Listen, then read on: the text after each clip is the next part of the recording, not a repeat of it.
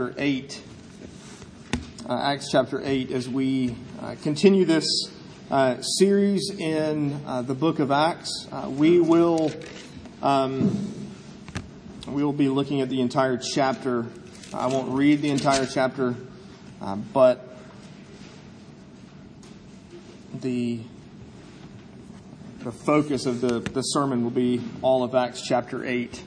Uh, and in fact, I'm going to let you remain seated we stood earlier. We'll sit this time. Um, Acts chapter 8, beginning in verse 1. And Saul approved of his, that's Stephen's, execution. And there arose on that day a great persecution against the church in Jerusalem, and they were all scattered throughout the regions of Judea and Samaria, except the apostles. Devout men buried Stephen and made great lamentation over him, but Saul was ravaging the church and entering house after house. He dragged off men and women and committed them to prison. Now those who were scattered went about preaching the word. Philip went down to the city of Samaria and proclaimed to them the Christ. And the crowds, with one accord, paid attention to what was being said by Philip when they heard him and saw the signs that he did. For unclean spirits, crying out with a loud voice, came out of many who had them, and many who were paralyzed or lame were healed. So there was much joy in that city. But there was a man named Simon who had previously practiced magic in the city and amazed the people of Samaria, saying that he himself was somebody great. They all paid attention to him, from the least to the greatest, saying, This man is the power of God that is called great. And they paid attention to him because for a long time he had amazed them with his magic. But when they believed Philip, as he preached good news about the kingdom of God in the name of Jesus Christ, they were baptized, both men and women. Even Simon himself believed, and after being baptized, he continued with Philip. And seeing signs and great miracles performed, he was amazed. Down to verse 26.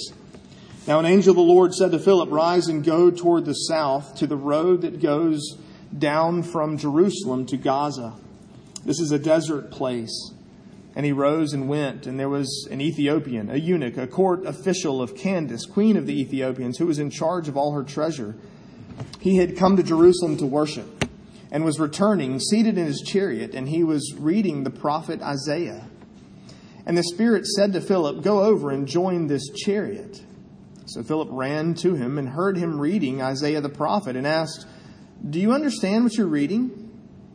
And he said, How can I unless someone guides me? And he invited Philip to come up and sit with him. Now, the passage of the scripture that he was reading was this Like a sheep, he was led to the slaughter, and like a lamb before its shearer is silent, so he opens not his mouth. In his humiliation, justice was denied him. Who can describe his generation, for his life is taken away from the earth? And the eunuch said to Philip, About whom, I ask you, does the prophet say this? About himself or about someone else? And then Philip opened his mouth, and beginning with, with this scripture, he told him the good news about Jesus. The grass withers and the flowers fade, but the word of the Lord stands forever. Let's pray. We pray, O Holy Spirit, uh, that you would so work in our hearts and minds even now, that we would hear and understand and know and grasp this, your word, but we pray more importantly that you would use it to change us, to root out uh, sin in our lives, and to grow us, to conform us more and more into the image of Christ. We pray all of this in his name and for his sake. Amen. You know, if you want to plant a garden, um, if you want to plant a tree, I guess, if you want to plant flowers in your yard, uh, you have to take a perfectly good, perfectly normal, for that matter, perfectly content seed and stick it in the ground. And then it grows food, water, soil, and it grows into a tomato plant. It grows into vegetables. It grows into flowers. Have you ever thought about the fact that, that in order for that to, ha- to happen, the seed basically has to give up its life? It has to give up its existence for you to eat tomatoes. for you to eat squash. I mean, it's a perfectly good seed. It's, it's content just as it is. It, it's, it's happy, it's fine, it's not doing anything wrong. But in order for you to eat squash, the seed has to die. It has to become something completely different. It has to give up its own existence as a seed in order for plants to grow. We could, we could use that imagery and steal the church father Tertullian, steal his uh, comment about martyrs when he said the, the blood of the martyrs is the seed of the church. That as the lives of martyrs are given, the church actually grows, the church expands. Generally, martyrs are, are killed. Generally, Christians were, were killed along the way, whether in the first century or the 15th or the 16th or the 21st, for that matter, in an effort to kill the church, and yet Tertullian rightly observed that the more people die for their faith, the more it actually causes growth. That's actually a biblical pattern. I mean, that shouldn't really surprise us because Scripture tells us over and over again that in God's economy, things aren't like the world around us tells us they should be. If you want to be first, be last. The one who would gain his life must lose it. That's how life works in God's economy. And we see that actually play out here in Acts chapter 8. First, I want you to notice Stephen's death actually fulfills just what Tertullian said that Stephen's death means the growth of the church. Stephen was one of the seven deacons chosen way back at the beginning of Acts chapter 6. Uh, he was a man full of faith, full of the Spirit, full of wisdom. And his, the first act we have of him recorded in Scripture is in chapter 7 as he uh, commences this long speech, a, a, sermon of sorts in which he proclaims Christ. And that, that sermon, that speech, gets him stoned to death. It gets him killed. He becomes the first uh, New Testament martyr, uh, martyr of the, the New Testament church here at the beginning of chapter, at the end of chapter 7, the beginning of chapter 8. And you notice that with his death, leads to the persecution of the church. The church in Jerusalem is persecuted because of Stephen's death. And you almost get this impression, verses 2 and 3, that, that there's, on the one hand, there are devout men who are taking Stephen's body out and they're burying him. And at the same time, Saul, perhaps with some of his cronies, uh, this, is, this is Paul, later uh, in the New Testament. Um, going around persecuting Christians, actually dragging them from their home, men, women, throwing them in prison. To me, it, it brings up that image in The Lion, the Witch, and the Wardrobe. The movie portrays it as Aslan dies on that stone table, as just as the White Witch, you know, dr- drives the knife into Aslan and then turns and and looks. I, I don't know if it was Maugrim, I can't remember who it was exactly, and says, You know what to do. And they all take off uh, to go and kill, uh, well, to wage war against uh, all the, the, the good talking beasts and the rest. But notice verse 4. Where did these scattered Christians go? They went to a place called Samaria. Now, I don't know what you remember about uh, Samaria. I don't know what you remember about the Samaritans. Uh, but they, by the Jews, they were considered half breeds, half Jews. This is, this is a, a 10 century hatred between the Jews and the Samaritans. But notice what these scattered Christians are doing. Look at verse 4.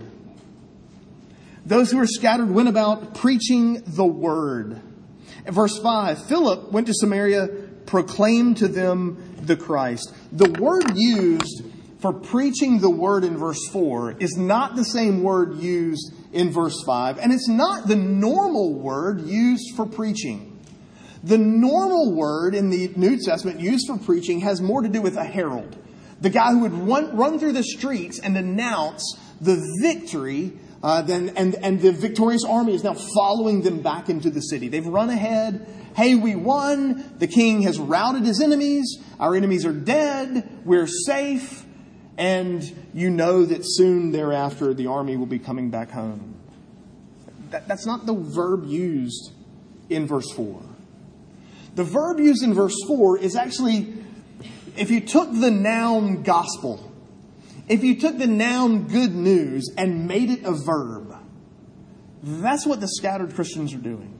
They're gospeling, they're good newsing as they go through, uh, as they scatter and leave Jerusalem and even run off into Samaria. You remember the Great Commission? You can, you can always do the quick quiz. Quick. What's the action verb? What's the active verb in the Great Commission? We all say go because it's at the beginning. That's not true. It's make disciples. Go is a, is a participle. It means as you're going, as you're doing your thing, as you're going about your business, as you're doing whatever you're doing, be making disciples. That's the image here as they leave Jerusalem, as they flee for their lives, as they, as they head out into Samaria, they're gospeling as they go. They're good newsing as they go. Does verse 4 describe Grace Covenant Church? Does verse 4 describe who we are? Okay, we're not being scattered. We're not technically being persecuted and therefore scattered because we're going to be arrested and thrown in prison, but we go different places throughout the week. Are we carrying the gospel with us wherever we go?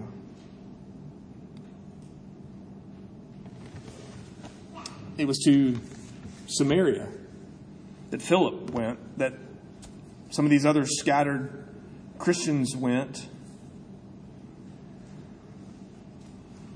Which should echo a memory from, I don't know, several weeks ago from Acts chapter 1, just before Jesus' ascension into heaven. He told us, You'll be my witnesses in Jerusalem and in all Judea and Samaria, even to the ends of the earth. In other words, Stephen's death means the expansion of the kingdom of Christ now into Samaria, the fulfillment of what Christ promised, commanded back in Acts 1, verse 8, is now being brought to fruition here, at least in its early stages here in Acts chapter 8. I don't think I think it would be too generous of us. The passage doesn't tell us one way or the other. I think it would be too generous of us to read here in chapter 8 that these scattered Christians were happy to be persecuted and scattered. I think it would be too generous of us, too, too kind and gracious of us to assume that as they were running off into Samaria, as they were being scattered, they knew they had Jesus' words echoing in there. Hey, Jerusalem and Judea and Samaria, sweet, let's go do this. Right? I mean, you know what it's like to go through persecution. You know what it's like to go through difficulty. You know what it's like to go through trials. And, and we don't face them with great excitement. Yes, we know God is at work in them. Yes, we know that they're in God's hand. Yes, we know that we're not outside of God's care in those moments. Yes, we know Romans uh, 8:28 that promises that for those who love God, all things work together for good for those who are called according to his purpose. But in our minds, that verse means you know, ooh, babe, things are going to get easier. Ooh, child, things will get brighter. That's how we read that verse. We read that verse to mean this too shall pass. That's not what it meant for Stephen. What it meant for Stephen was uh, to live, okay, to die is gain. For him, to live was not Christ. To live, to die was Christ and to gain.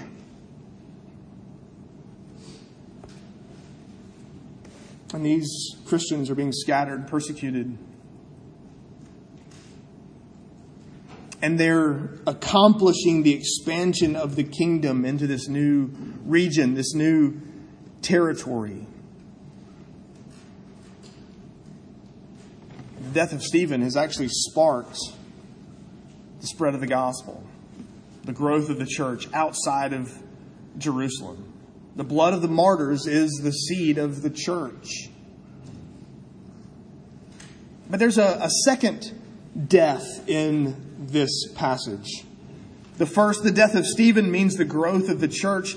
The second is this uh, conversion, coming to faith in Christ, Christ, means the death of the old man. It means dying to yourself. These believers went to Samaria half breeds, half Jews.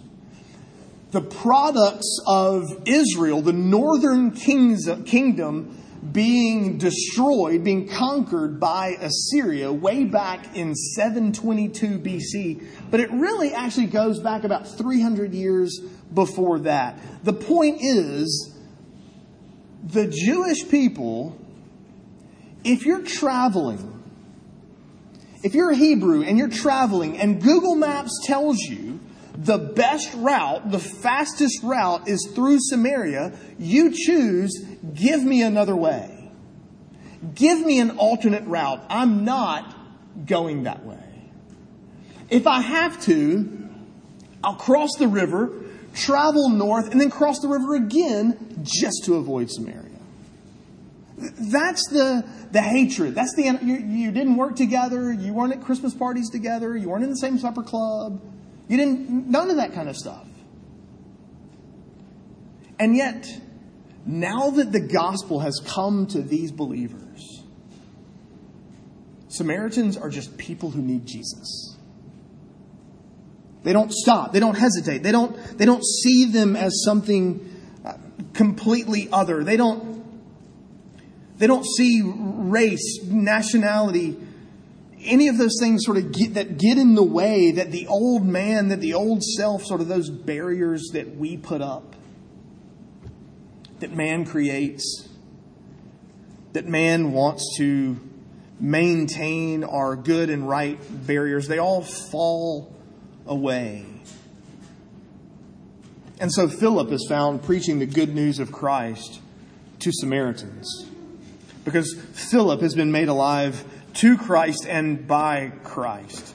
Nationality, language, color, race, none of that stuff matters anymore. Coming to Christ means the death of the old self. In fact, there's actually evidence. Look at verse 12 and 13. There's evidence. They're being treated as equals the Samaritans turn from following Simon and believe Philip as he preached the good news about the kingdom of God and the name of Jesus Christ, and they were baptized. They received the same sign that the, the converted Jews had received. Everybody that comes to faith in Christ is being baptized into Christ. They're treated as equals. For that matter, the apostles, and we didn't read this part, but the apostles catch wind of all that's going on in Samaria, and so they send Peter and John uh, over to Samaria, up into the, the region just, I think it's just north of Jerusalem. Philip was a Hellenist.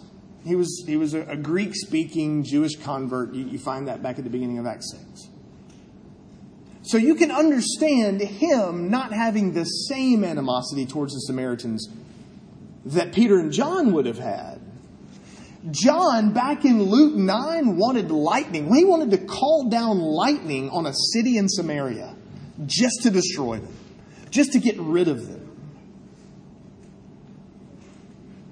Peter and John come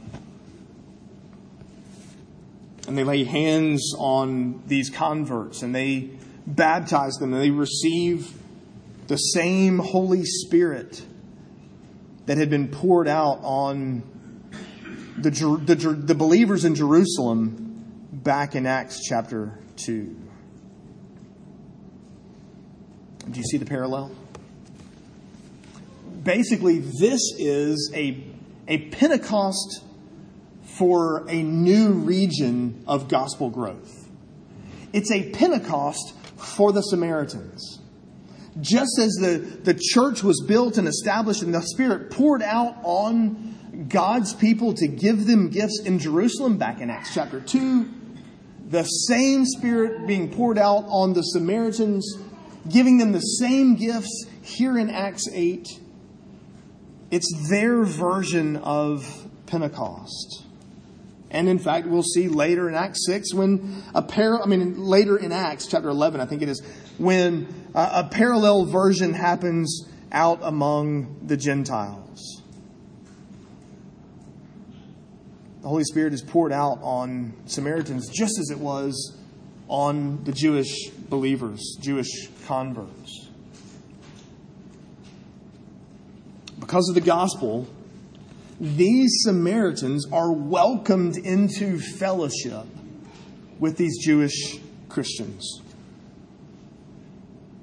Common faith in Christ, share a common Holy Spirit. They're now one in Christ. The old self is being put to death and the new man made alive because they've come to faith in Christ. Coming to Christ means dying to self. There's actually a negative example of this in this passage. Uh, Simon is this magician, uh, verse 9. Now, look, don't think David Copperfield sawing volunteers in half, making the pyramids disappear. It has more to do with religion uh, and claiming uh, godlike power and authority. And, and he's created some uh, followers through some sort of exercise of, of some sort of special gift, it appears. Uh, he's, he's got authority, he's got power, he's got the respect of the people. But notice verses 18 and 19. The apostles lay their hands on these believers and they receive the Holy Spirit. Then, verse 18, when Simon saw that the Spirit was given through the laying on of hands of the apostles' hands, he offered them money, saying, Hey, you know what? That's pretty cool. Can I do that too? How much, how much will it cost? He starts rolling out silver. He starts unfolding his, his wad of bills. What can I do to buy that power?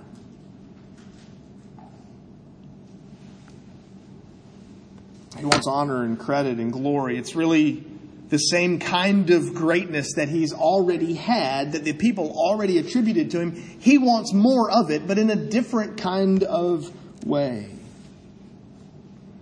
Notice how Peter responds in verse 20. May your silver perish with you. I'm hesitant to tell you what he actually said because you're always afraid children are going to pick up on words. He consigns Simon and his money to hell. He has no part in the faith with these converts.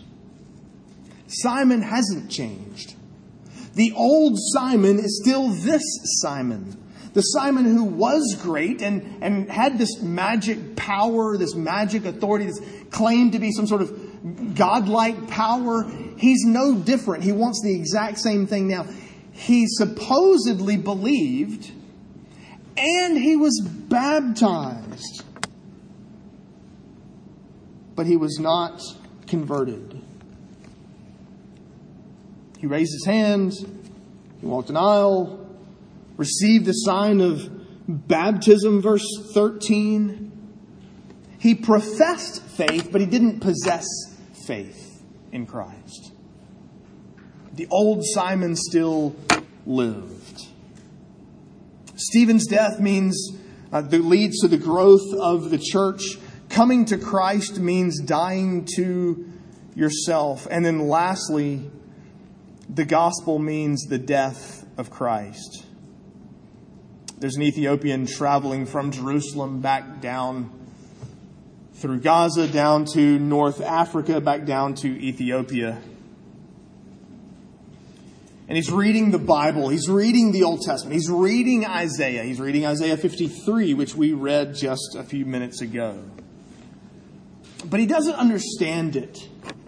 And so Philip comes to him and he says in verse 34, about whom is Isaiah talking? So is Isaiah, as he talks about, he, he quotes, and we, we read it just a few minutes ago, and there's, there's the quote, that inset sort of part in your Bible means that the, the, the writer's letting you know, hey, this is Old Testament. So this person who's like a sheep led to his slaughter, this person who's humiliated, is that Isaiah or is it somebody else? Philip, help me understand what this passage is about. You know, Isaiah 53, it's, it's one of um, a, a, group of servant songs that, that Isaiah sings, writes, um, that anticipate that the coming Messiah is not actually going to ride into Jerusalem on a white horse, wearing a crown, carrying a sword. He's actually instead going to ride in on a donkey and take up a basin and a towel. He's going to serve and he's going to be humiliated and he's going to suffer and bleed and die. And so this Ethiopian has questions. The promised Messiah is not a royal king like person, at least not yet. That's his second coming. It's a, a suffering servant. It's one who would come and, and bleed and die and bear the transgressions of many and be numbered with the transgressors, as Isaiah 53 ended. You know, this is why we celebrate Christmas, right? I mean, Jesus wasn't born for himself.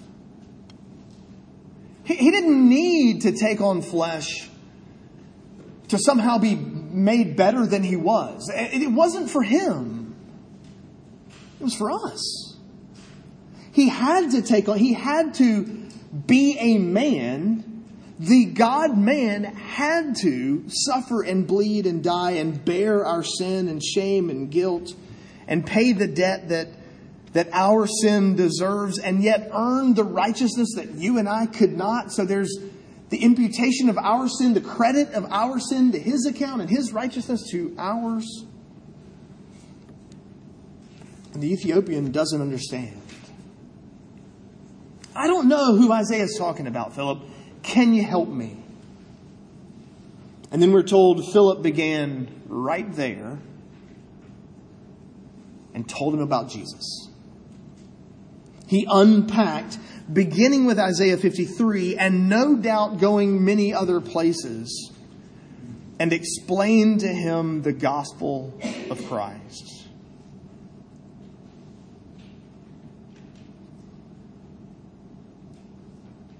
The gospel means Christ had to die. The Son of God had to take on flesh and become a man and suffer and bleed and die in our place that's what our salvation demanded. The Ethiopian is converted, he believes, and he's baptized. let me just make this aside because this is just sort of part of who we are. Uh, the argument frequently goes, verse 38. Uh, he commanded that um, the chariot to be stopped And they both went down to the water, Philip and the eunuch, and he baptized him. The argument frequently goes, see, down into the water, he was immersed. He was dunked. That was the, the method, the mode of his baptism. Well, here's the catch. If the Ethiopian went all the way underwater, so did Philip. They went down into the water. So if you're going to read one of them fully immersed, they both have to be. And that just seems like a really awkward, cumbersome way to baptize somebody. Grab them and drag them down underwater with you. I don't think the passage is teaching the mode of baptism. But this eunuch, this Ethiopian, comes to faith in Christ. He's converted right there, receives the sign of the covenant right there.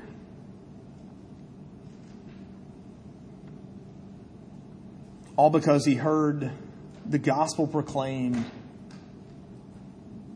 from Isaiah 53. Because he heard that Christ had died. And why? So that you and I might be saved. Stephen's death leads to the growth and expansion of the church. Coming to faith in Christ means dying to yourself. The gospel means Christ had to die. That's the pattern of Scripture. It shouldn't surprise us that we bury a seed in the ground and it has to give up its life so that something else might come of it. Let me make four applications from this passage. First, you may endure persecution in your lifetime on account of Christ. It may be wider, broad, wide scale persecution on Christians everywhere. It might be just you at school or at work or uh, some place you frequent. I don't know. The reality is, it's entirely possible that you and I may face persecution on account of Christ. Now, Jesus promised it. He had it. His followers should expect it. That doesn't make it fun. That doesn't make, that doesn't mean that that's something we should go looking for. We shouldn't go causing trouble just so that we can then be persecuted on account of Christ. You don't know what'll come of that. October 16th, 1555. Hugh Latimer, Nicholas Ridley were burned at the stake by Bloody Mary. And it's reported that as the, as the flames are sort of starting to lap up their bodies, uh, that Latimer, Hugh Latimer, turned to Nicholas Ridley and said, Be of good comfort, Master Ridley, and play the man. We shall light this, we shall this day light such a candle by God's grace in England as shall never be put out. You've heard Tertullian's quote, the blood of the martyrs is the seed of the church. God may actually use our persecution. He may actually use your death to expand his kingdom. A second application. As God's children, as, as men and women and boys and girls saved by grace alone, through faith alone, in Christ alone, we must die to ourselves. Put to death the old man by the Spirit's help in our lives, we are mortifying the flesh. We're putting to death the old sinful nature. Deny yourself, take up your cross, and follow Him. We must decrease so that He might increase. This is our sanctification. Coming to faith in Christ means dying to self. That by His grace we might more and more die to sin and live to righteousness. A third application. Can you open your Bible to Isaiah 53 and preach Christ? Can you, do you know the story of Scripture well enough? Do you understand the large arc that the Bible is? One story of God's grace redeeming his people, undoing all that mankind broke in the fall. Do you understand that story well enough that you can start in various places in the Old Testament and tell people about Jesus? By the way, ladies, you want to learn more of that? Pick your Friday morning Bible study next spring. Both of them will help you with that. Finally, let me make this application. If you don't know Christ, if you've never trusted in Him for your salvation, if you're relying on your own gifts, your own good looks, your own strength, your own wisdom, your own goodness, your own merit, the gospel says you can't. The gospel says you have no merit of your own to offer Christ. The gospel says you aren't good enough. The gospel also says Christ died for you because you couldn't save yourself. Run to Him. Trust in Him alone for your salvation. By the way, that's why this table is set. You get a picture this morning that the gospel says Christ had to die so that you and I might be delivered from sin. Let's pray. Our great God and our King, we pray that you would be at work in our hearts, our minds, our lives, that you would be uh, rooting out sin in our lives, that the old uh, sinful self uh, would be our only shame, and that our glory would be all the cross.